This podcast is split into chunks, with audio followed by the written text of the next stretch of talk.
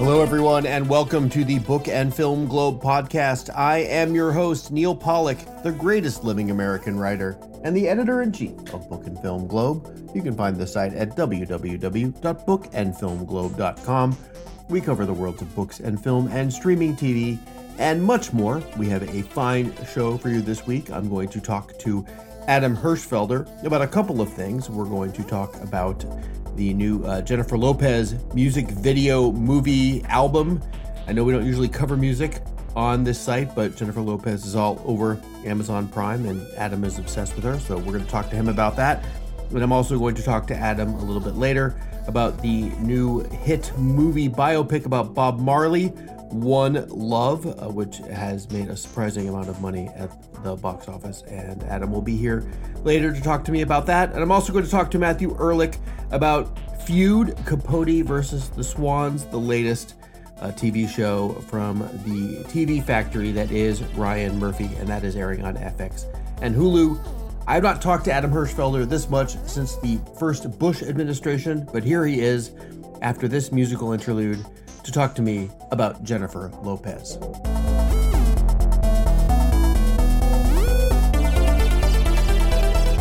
A few weeks ago, Book and Film Globe contributor Adam Hirschfelder approached me excitedly with the news that there was a new music video slash movie coming out uh, from Jennifer Lopez. He was as obsessed with this project as he is about uh, any any show that Taylor Sheridan puts out. Uh, Adam is a man of many enthusiasms, and apparently Jennifer Lopez is one of them. And now the Jennifer Lopez movie music video is here, and he's written about it for us. Hello, Adam. Hey Neal, how are you? I am fine. I, I'm I'm still just me, to use a kind of a Jennifer Lopez ism. This is me now. I think isn't that what it's called? This this music video. This is me now. A love story is the video. Oh. This is me now is the album that it supports, which is a 20 year follow up to her album. This is me then, Mm. which is almost a reverse. And that album, of course, was famous for introducing the world to Jenny from the Block, which I've listened to most days. of your life. Yeah, but Jen, she's not Jen, she's certainly not Jenny from the block anymore. I mean, Jen, Jennifer Lopez is uh, an international uh, celebrity. You know, we have we've been following her her uh, love life more closely than our own, for sure. It's more interesting. certainly her love life has certainly been more interesting than mine. And yes, I've been following her for some 20 some odd years. And yes, she is no longer Jenny from the block, but that's always been part of her kind of, I don't know, shtick or, you know, her, her internal stuff where she's, you know, kind of always having to prove that she's still the, you know, this, this, the, the girl who grew up in Castle Hill in the South Bronx, even though everything about her life was not that. Here's the thing about Jennifer Lopez, and we'll get into the specifics of this particular project. Obviously, she is uh, beautiful and magnetic, and she has, uh, from time to time, appeared in a decent movie uh, and given a, a strong performance. But I, you know, there's this whole thing going around on on the internet about, you know, Ayo Edebiri had this routine about how, you know, J Lo can't sing. You know, at Mhm, all. sure. She doesn't sing. She's not really. She's not a. She's not Beyonce in terms of her moves. You know, so it's like, what is the appeal of Jennifer Lopez? Yeah, and- you're seeing some of that in some of the kind of response. You know, it's like J- you, people, like, you know, obsess about J Lo because she's J Lo. Like it's a, everything about J Lo is just a self referral to the what she's created. And I, yeah, I mean, it's like, what is it about this person? And I've been interested in her and have followed her for a quarter century, and it's just like because she's her. I, I don't know. I mean, but also because she's she's. I think she's really captured what it is to be like an American celebrity. And I think Mm. this new film as amusing and silly as it all is, it was the first time you got a sense that J Lo was kind of in on the joke. Okay, but but but the whole thing is like uh, framed in terms of like a therapy session with Yes, the uh, the rapper Fat Joe. yes, Fat Joe, who of course you know has this you know edgy history and is a friend of hers for you know so, you know many decades. And yes, but that was almost it. The fact that Fat Joe was her calm, you know, skeptical slash supportive therapist, as they all kind of act. Really, I don't know, gave me a hint that maybe J Lo was in on the joke. And finally, as I said in the piece, maybe starting to a little laugh at herself. At least that's how I took it. Maybe, although there is an extended scene where she dances on the set of Singing in the Rain. Yes, uh, right. And that's, you know, this pitch towards old Hollywood and old glamour. that's always been part of J Lo's thing. She's always tried to capture that in different ways. How she dresses on the you know runways and all that kind of stuff. And I think that's always spoke to this kind of like American celebrity. She's really made that part of her pitch, or the the balance between her Castle Hill, South Bronx side, and then this you know obsession with the old Hollywood and image and all that. So yeah, it's both of them. You can't. It, that's all J Lo. It's both both things. Right, but there's not. She doesn't have the um, film filmography to like back up the old Hollywood thing. I mean, there was yeah, there was right. Out of Sight with George Clooney, which was a long time ago now, really long time ago. There was the stripper movie. The stripper movie it was good. Yeah, Hustlers. Yeah, it's interesting. Yeah, she doesn't have right. All she what she has is J Lo for being J Lo. I mean, she's done a right. few decent films. Who's she? You know, it's interesting. You know, preparing for this piece, the number of people she's appeared with. I don't want to, you know, make that how she's gotten popular, but the amount of movies and who she has appeared with, as you said, Clooney and everyone, it, it's stunning. I didn't know she's done like 30 plus films. Yeah, and only a few, a handful have been half decent. But it's not the film, it's the whole thing. I don't know. You could pick this, you could pick that. It's the whole J Lo as J Lo. You just it's just it's its own thing. It has no right or wrong or good or bad. I was reading something that said, yeah, there's no like good or bad. It's just J Lo. I, I would agree with you. Uh, you can't. Re- I mean, I, I, don't have a negative opinion about her. You know, she doesn't. She never says or does anything that is offensive to right. anyone. Anyone.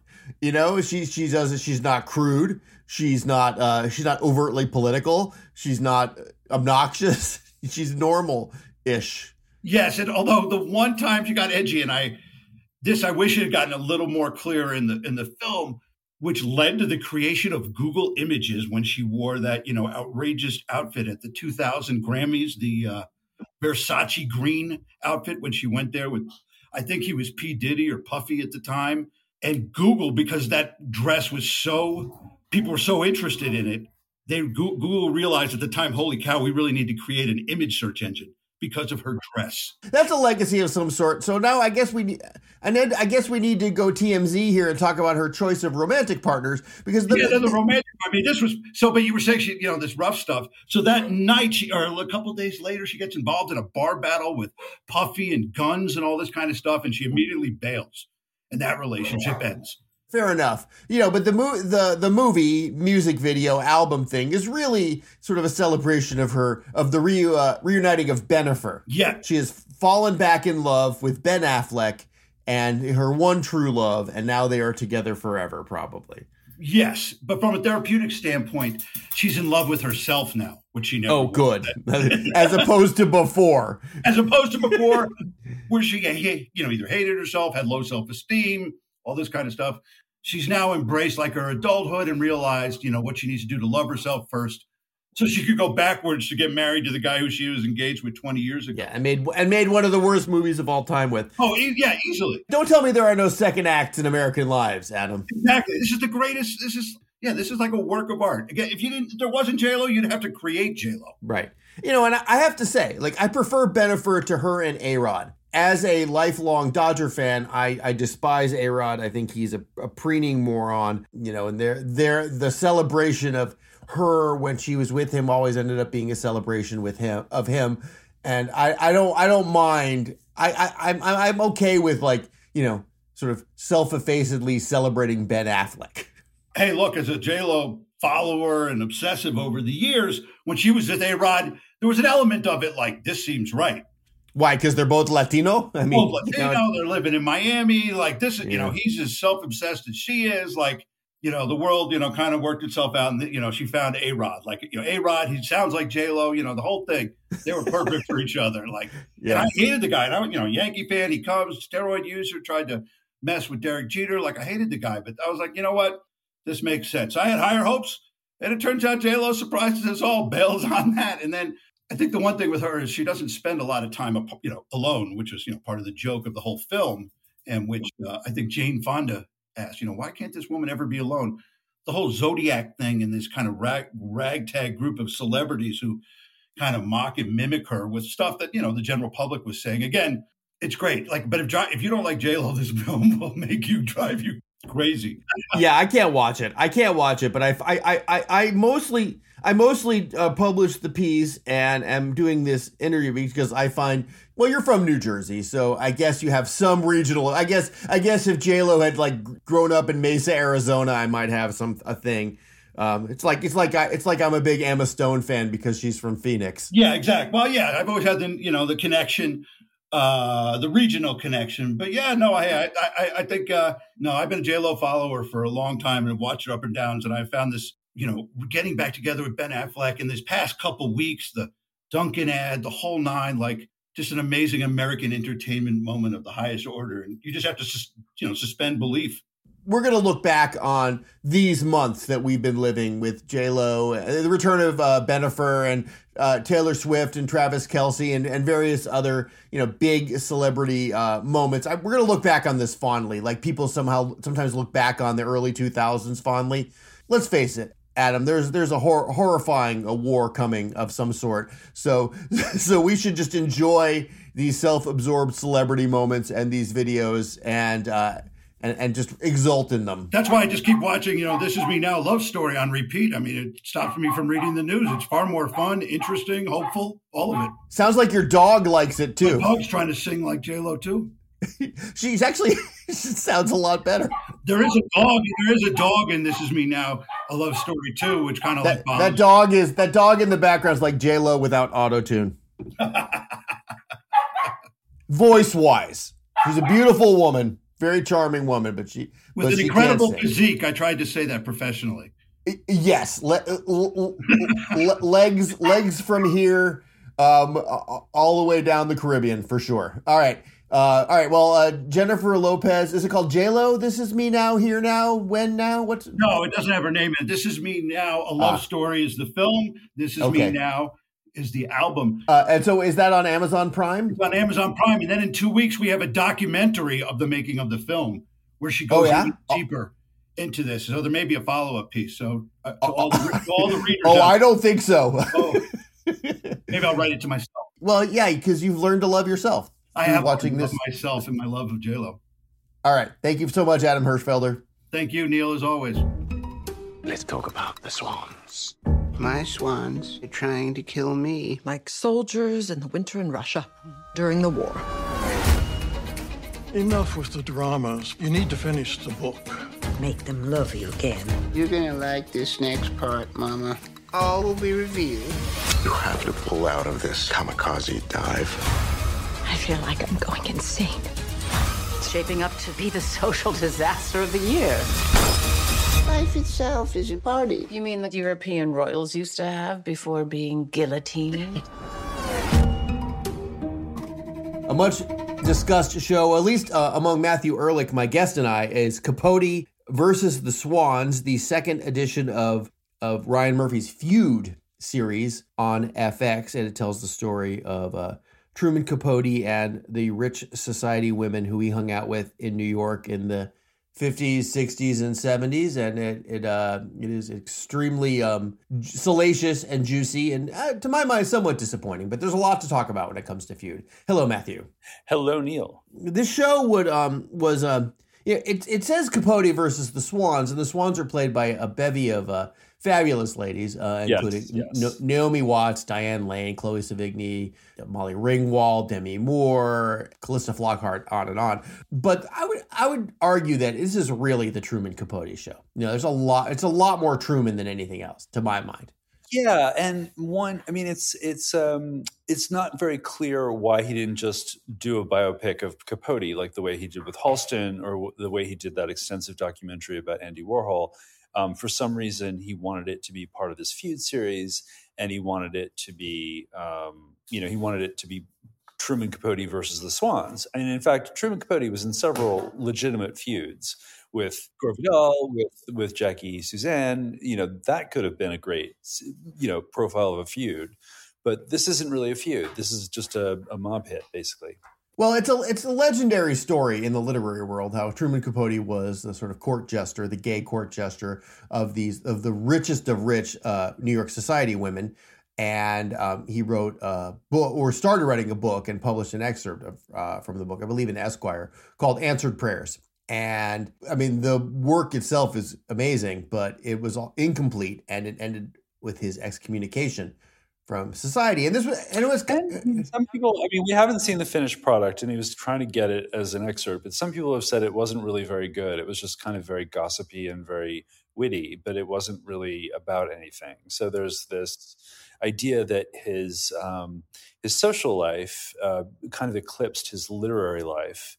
Um, and, and, you know, he, he wasn't really much of a writer toward the end and this was kind of the end for him when they when they excommunicated him. I, mean, I know he lived another 10, 12 years or something like that, but it was kind of like his his uh, his goodbye in in in, in, some, in some ways, you know, and that that his his relevance ended the day the Swans decided to end it. But I, you know, as a show though, it, you're right though, it doesn't quite. There's not a lot of meat on the bone. So I, what I feel like you have with the show is just a lot of sort of circling around and doing the same thing over and over again.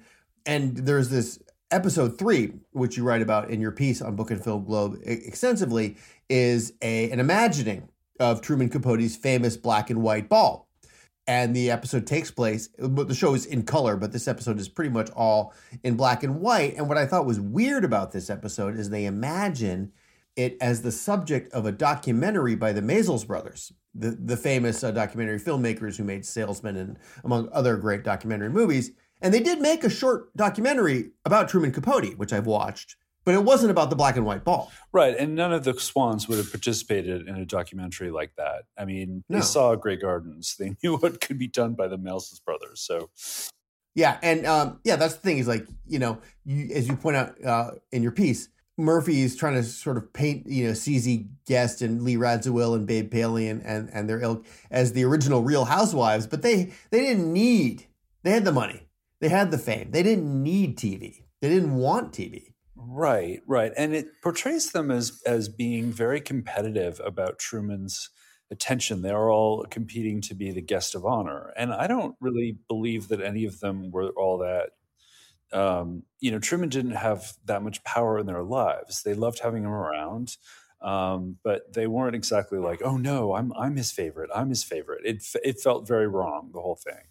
Yeah, it was it was a little off, and also like like as you pointed in your piece, all this like get the camera out of here kind of stuff, you know, and, you know, and then the camera would kind of peek through a door frame, and you were like, it was like an episode of The Office, so it was kind of cheap feeling, and you know, the black and white ball was such a um, pivotal moment in American social history. It was sort of the you know the sort of this this peak moment of uh, of the American royalty of that era um, and Capote did was sort of um, democratizing it, right? He invited a former school teacher and a police officer from his hometown, you know, Frank Sinatra and Mia Farrow, alongside all these society, doyens. And the the show doesn't really seem interested in that. It just kind of plays the same note over and over again. Well, another thing that the show ignores is the fact that this is kind of the last gasp of, you know, society with a capital S. What's happening in the background is that Warhol's factory is happening, and the whole idea of what fame is is being completely turned on its head. And the black and white ball and this idea of there being this one party that everyone needs to get invited to becomes complete. Like this is kind of the last hurrah of that sort of monoculture. And even though Warhol was actually at the black and white ball, there's something else going on outside of this and that's really what reality tv is an extension of not this. Right and then the show doesn't really hint at that. And then you know most of it takes place in the 70s and it doesn't seem like anything is really that different than it was in the 60s or the 50s and there are some some anachronisms you know like they're they're at a, a dinner party and i think is it jamaica where the paleys have their house? Yeah. Right? And um, they fly off there. And and bill paley who was the you know the founder of cbs basically you know, Truman says something like, you know, I don't want any, he's talking about a famous murder. And he said, I don't want any of your reporters from 60 Minutes, which wasn't going to appear for another 15 years. I, I, mean, I'm not the only one who caught that. I saw other people kind of complaining about it online as well. So it's that kind of thing. I was excited to see Feud because I, I love, um, a, I love Truman Capote's writing, and I just also love the story of answered prayers. And it's it was just something that like in my sort of journalism circles is just a famous uh, anecdote, and you know, and it is sort of a classic moment of um, I don't know uh, how to put it. Like, um, well, you talk you talk about it. I, people were talking about it on your Facebook feed, like sort of a, of you know gay social life and gay social status, about how you know the the exiling of Truman Capote was like m- metaphorical, but it wasn't as imp- important as the show makes it seem. Yeah, yeah. I mean, it's very it's it's a very interesting. Um, he enters into their lives, but he's very much you know Liz Smith really uh, astutely points this out. He's a writer, and writers are really fun to have around because they're always telling stories and they're very amusing. But the problem is, is that while they're sitting at your dinner table and they're talking to you about what's going on at other people's homes, they're also gathering information about what's going on in your home. And it was only a matter of time before Truman Capote was, you know, was dropped from society, where you know he was going to, you know, he was, he only had a certain amount of time that he could do this before it caught up with him. And I feel like this would have been a good topic for a movie um like or or four hours but this goes on and on and on. And again it circles right. back around many times and, there's all these ridiculous time jumps. It's just not as good as i wanted it to be. It's not horrible. Yeah and i think that i think that it's interesting because tom hollander is actually straight and he's done he's turned in two excellent gay performances in the last right he was in, he was in the white lotus he was in the white lotus as the gay who was trying to kill you know Jennifer the gays the gays they're the trying gays, to kill me. exactly. yeah and he does that brilliantly and he does this yeah. really well in in in Truman and the Swans. But the problem is, is that for some, like, I don't really see, you know, if you look, if you watch this, there's this documentary called The Capote Tapes, which, if you're at all interested in this subject matter, you should check out as well, where it really becomes very clear, you know, when you see footage of Truman on Dick Cavett, you see him on The Tonight Show, you see him talking to the camera, and he's a really weird little gay guy but he is so charismatic and you can understand why everyone was kind of eating out of his hand but in the movie, in this in this series, you you feel as though it's like you're like he's so creepy. Why is everyone around him? Why is everyone telling him their secrets? He's so creepy. You don't really see that. He does a pitch perfect imitation of Truman Capote, but he really doesn't get at the the the intelligence. Yeah, yeah. The, and the charisma. The, the charisma. Yeah. The mannerisms are right. The voice is right. The he looks great. Yeah. The cost, the clothing, it's fabulous. Well, also, so let's talk about the Swans. Like, I was in the first episode, I was like really drawn into Naomi Watts, but I felt, I feel like the performances kind of go around in circles a little bit. Like, you see the same shit out of her every episode. The Diane Lane is kind of one note in this. I do love Chloe Sevigny though. She's just, you know, she just she's she plays CZ Guest and she is just so watchable. She I think she's probably my favorite of them. Yeah, and she's had a very interesting career in that she keeps making these really excellent choices. And yeah. uh, she was very much like an it girl in the '90s, and then she sort of somehow survived that and managed to. She's still around doing solid work. So yeah, she looked. Re- she was. She's really good. Um, I, I, would say that they're the only three that I, I haven't seen an episode where Calista Flockhart's Lee Radziwill, who um, for trivia bus was uh, you know Jack Jacqueline Bouvier, uh, right, right, Kennedy Onassis's sister. Right. And I don't feel like I'm not exactly a fan. I like Calista Flockhart as an actress. I don't think she's doing a very good Lee Radziwill. And I think Demi Moore is doing a really good job with Anne Woodward, who is this woman. But there's not a lot of her in it. Right. But also, Anne Woodward was this, you know, this socialite who may or may not have killed her husband, or I mean, she killed her husband, but it may or may not have been a mistake. And this woman was dropped from society. And there's a lot of um, you know, she was gossiped about by everyone, including Truman Capote. And this show kind of intimates that he and Anne Woodward had some sort of back and forth relationship, which they really didn't. She tries to ca- at some point she tries to crash the white the white the black and white ball, which never happened. People like that did not crash each other's parties. They just pretended to be out of town, and that's why they weren't, you know, that wouldn't have happened. And essentially, they try. I think because they got Demi Moore to play her, and because Demi Moore was such, doing such a good job, they make so much more out of this character than ever needs to be in Truman Capote's life. Apparently, she did commit suicide a couple days after um, Answered Prayers was excerpted in Esquire, and there is speculation that you know there's a cause and effect there, but it really is just blown out of proportion in the series. Well, and that's the thing is the series blows a lot of stuff out of proportion in order to make a series.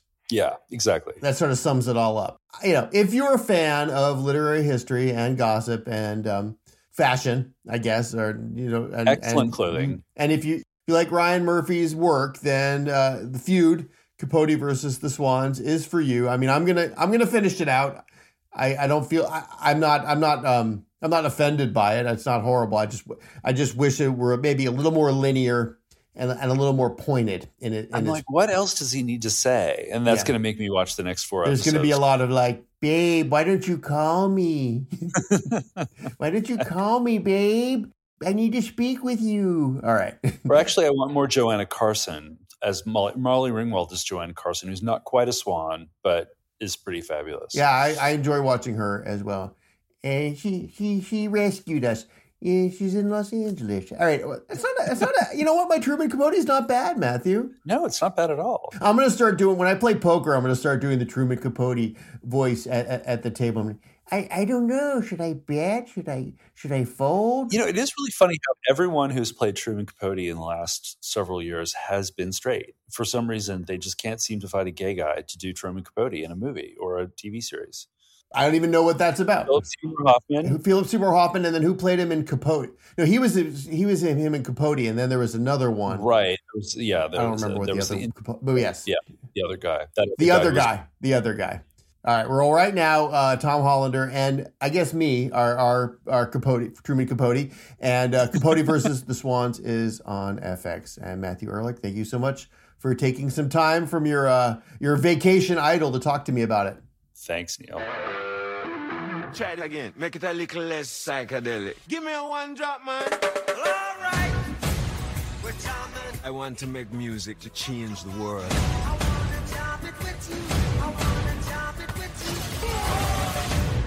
Where you want to start? From the beginning. I ain't get a set list. No set list, man. It's like jazz.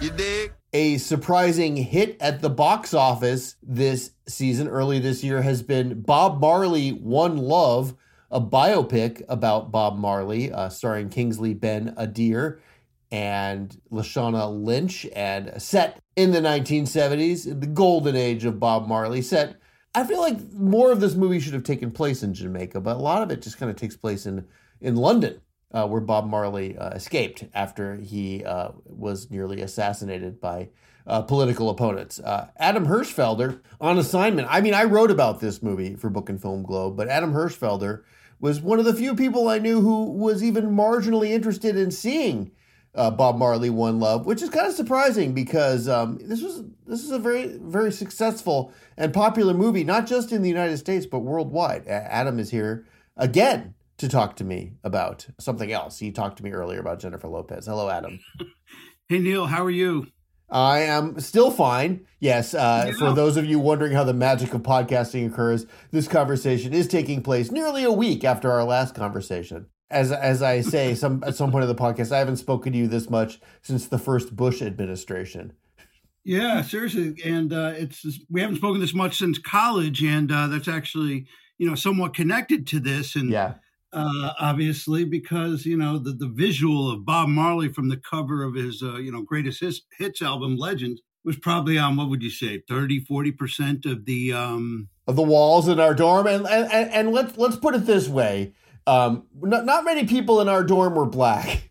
And, and and the two guys who were weren't listening to Bob Marley. I think our our, our best African American friend pr- preferred the English beat. Uh, certainly, and um, you know, and that, and I was interested in this because you know I think the the visual of Marley, and I have to admit, I didn't know a whole lot about Bob Marley before. Uh, the energy around the film had certainly listened to his music over the years, of course, and uh, went into the film, you know, wanting to know more, and left the film wondering more, asking more questions. I think that's how I left it. wanting to know you left the film wanting to know more well there's a few things that this film focuses on the main um, focus of the film is on the recording of his album exodus uh, which he recorded while in exile uh, from Jamaica, where uh, there were there was some political conflict going on in Jamaica. There were these two rival uh, political factions, and they they both had um, you know gangs that were were you know ma- making some mayhem on the streets of Kingston, and were killing people, mostly each other, but occasionally trying to take a shot at Bob Marley, who wanted to bring peace uh, to Jamaica, and um, so that that's one focus of, of the movie, and you know the other is is there's a lot of material in this film about Rastafarianism. Yes, uh, definitely. With a touch of explanation or a little where you get some sense of what Rasta is. I mean, you know, it's easy, you know, so many people, and again, going back to that college things, who have so kind of uh, Rasta and all the rest into this kind of like cartoonish type of. Um, it was a frat religion based around consumption of marijuana, essentially. Right, mar- you know, an excuse to marijuana and wear dreads and all the rest. Totally, you know, separated and excavated from its its historical roots. But Bob Marley was, you know, essentially Rasta is a cult. Uh, it, it, it is a charismatic cult based around the idea that Haile Selassie, the former emperor of Ethiopia, was actually the Messiah returned to Earth. And then, you know, the movie presents Rasta as this sort of peace and love religion um, that uses marijuana as a as a sacrament quite heavily. uh, certainly, um, yeah. I mean, it, it shows that, but kind of doesn't. Like you know, he touches upon why Marley wants to go play in Africa, but only lightly.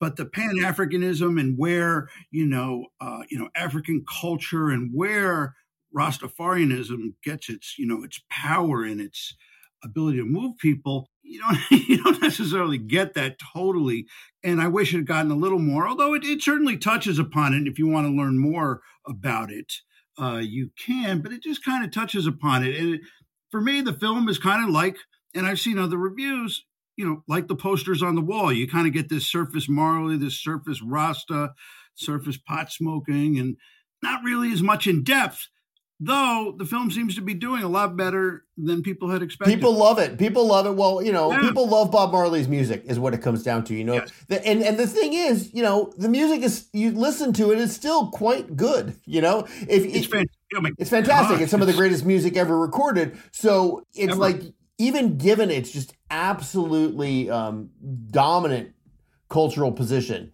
um, you know, and the cliches it spawns. You can still listen to it and enjoy it. And I, I, certainly found myself enjoy. I wanted more concert scenes in the movie, honestly, and I thought the the concert scenes, the recording sessions that they did give us were pretty good. There even was a peek at a like a, like a London punk rock supposed club to be the that Clash. was Wasn't it supposed to be the so Clash? The, it, it was the Clash. Yeah, it was the Clash. Yeah, was, goes to see the Clash play. So that was that was kind of fun, you know. And it, the movie's not a disaster. You know, Kingsley Ben-Adir who last we last saw in uh, Marvel's Secret Invasion, who, who he was absolutely dreadful in that as as the villain. He's not a particularly great actor, you know, and he's a lot handsomer than the real Bob Marley ever was. yes, yes, definitely. But he he does his best to embody Bob Marley. There's a lot of scenes of him just strumming his guitar, you know, and then Lashana Lynch plays his wife Rita. Uh, and she she gives it look the movie gives is very earnest right it's a very earnest attempt with a heavy influence from the Bob Marley estate, right? So, you know, it's a sanctioned biopic. I mean, there is a scene where he beats the shit out of his his shady business manager. There, they imply that he cheated on more than imply that he cheated on his wife, which has become you know more a little more the Marley story over the last few decades, his womanizing yeah. and so forth.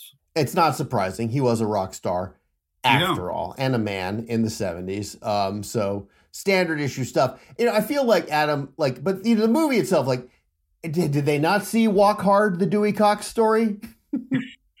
Bob Marley has to think about his whole entire life before he gives his peace concert. Yeah, I mean the, the, the, the cliche kind of elements that they did and said, "Hey, let's do the biopic." I mean, that's what this was. Certainly watchable. The music is good, but I left, uh, you know, wanting more. Now, it could be, you know, my responsibility to go learn more about Marley, and they served their role in in inspiring me to do so. But there was there was at times a flatness to it. Oh no, it's not a great movie. You know, and the thing is, like, you just there's been so many music. You know, despite Walk Hard, the Dewey Cox story, there the, we had the Elton John movie, we had Bohemian Rhapsody, um, we had Elvis, Baz Luhrmann's Elvis, another Elvis movie for God's sake. And you know, there's an Amy Winehouse biopic coming out this year, and they all, I mean, yes, the stories are all a little different, and you know, the music is always a little different. But I just feel like I don't know. There's something about the music biopic that just doesn't ever seem to die. I think maybe it's that these you know these are more than just musicians. They're not making biopics out of unknown musicians. Like these are like corporations and this is all part of the legacy building, right?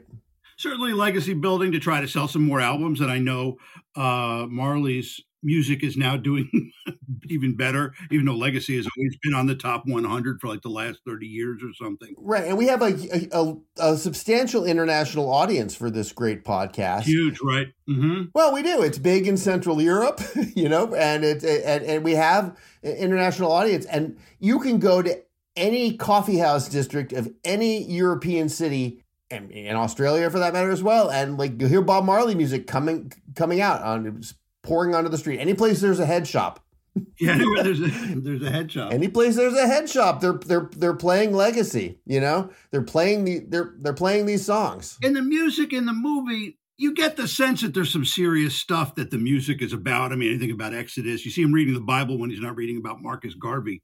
You know, going through, get, get going looking for biblical verses and so forth. So you get the sense, but what the music meant, the times, you know, using the you know, a term that's popular now, settler colonialism and, and, and the British role in Jamaica. I mean, you get the sense that some of that stuff is there and that the music may have something to do, you know, with some of this stuff, but you don't get it.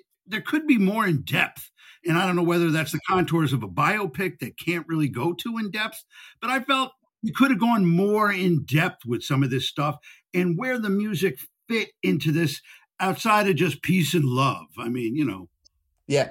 And and then to me, like one of the best musical scenes in the movie is too truncated. It shows a young Bob Marley, like a, like almost like little Michael Jackson, with his band the Wailers in this recording studio, doing the kind of their old um their old fashioned reggae. Right, that was the old fashioned before reggae. it got kind of that was the early that was that I think it was his first their first release, right, with the Wailers.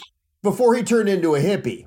Right, you know, right. he hooked up he hooked up with Rita. She introduced him to Rasta, and then he smoked weed and turned into a hippie. the Bob Marley. He turns into the Bob Marley that that we know and that the the movie uh, presents to us. And there's some flashbacks to sort of that pre Bob Marley. And the, also, I didn't realize he had a white father. Yeah, I, I, that's something like again when I said I didn't know I didn't know that piece of it and that you know the biracial piece of him and how he you know struggled against that how that inspired some of his stuff and then okay you know Selassie becomes you know the guy on the horse at the end kind of thing. I mean, there's some really big, heavy global political stuff. heavy thematic, heavy, heavy thematic material. And then, you know, and then there are, are uh, you know, moments where he just kind of strums this guitar and, and just come, comes up with, you know, our, these legendary songs just out of thin air. Out of, just out of, but that lends itself more to, again, to the, you know, that's the guy on my, um, you know, dorm room. And, you know, that's a guy who I yeah. can look at when I smoke pot. And I think you know. I think Marley and you know even, even other musicians. There's there's more to it, particularly in this case, given the times um, that this movie you know focuses on. It touches upon them. It's solid, but it needed more given the times that they were talking about, and even now where we are in the world. It needed a little more. Yeah, I would agree. Although we're we're not going to get more. That's the that's that's the Bob Marley we get, and the movie is in, incredibly popular. Maybe people just kind of want a little uh, little anodyne visit, uh, a, slightly sanitized version of, of, of their dorm room hero. Yeah, and and and they certainly get it. And you look, you know, this is one of those classic cases, though certainly not the only one, on Rotten Tomatoes where you know the critics, mostly you know white and all the rest Give it 45%. Give it 45. And the, and, and the fans are like 92. We loved it. Yeah, 95%. I, I've been amused by that. And that's a kind of good, you know, I, I always like seeing that sign. And I don't want to fall into that trap. But you could have done a there could have been a little more right? But then you, you know you i'm gonna come i'm i'm i'm gonna land somewhere in the middle the mid 60s it was watchable. Definitely. Uh i'm i'm glad i saw it. I, you know all, mostly because it's so popular you know? And if something is touching a nerve then perhaps people are starved for um, you know a nice message of of peace and love and and and rasta man. Yeah maybe, yeah it certainly yeah maybe people just want you know peace and love and all that. Or maybe they just want or maybe they just want to you know you know smoke a blunt and and listen to some music at home. Which you know hey god bless and people people should. It's just sometimes the peace and love messages it gets yeah it gets, gets very simplistic. And there's reasons for the peace and love messages. And um, hopefully this will inspire people to learn a little more about the times adam hirschfelder um, peace to you my peace, friend peace be unto you too Jah, Jah rastafari All right. Thanks, Adam Hirschfelder. Bob Marley One Love is still making lots of money at the box office as we speak, and it will be on streaming now and forevermore. So check it out if you like Bob Marley. Also, thanks to Adam for talking to me about the new Jennifer Lopez phenomenon, music video, movie, Singing in the Rain ripoff, whatever she's doing right now. And thanks to Matthew Ehrlich for coming on to talk to me about Feud, Capote versus The Swan, which is now on FX and Hulu. I am Neal Pollack. I am the editor in chief of Book and Film Globe, www.bookandfilmglobe.com. We cover the world of books and film and streaming TV and much more. This is us now. Check us out, and thanks for listening.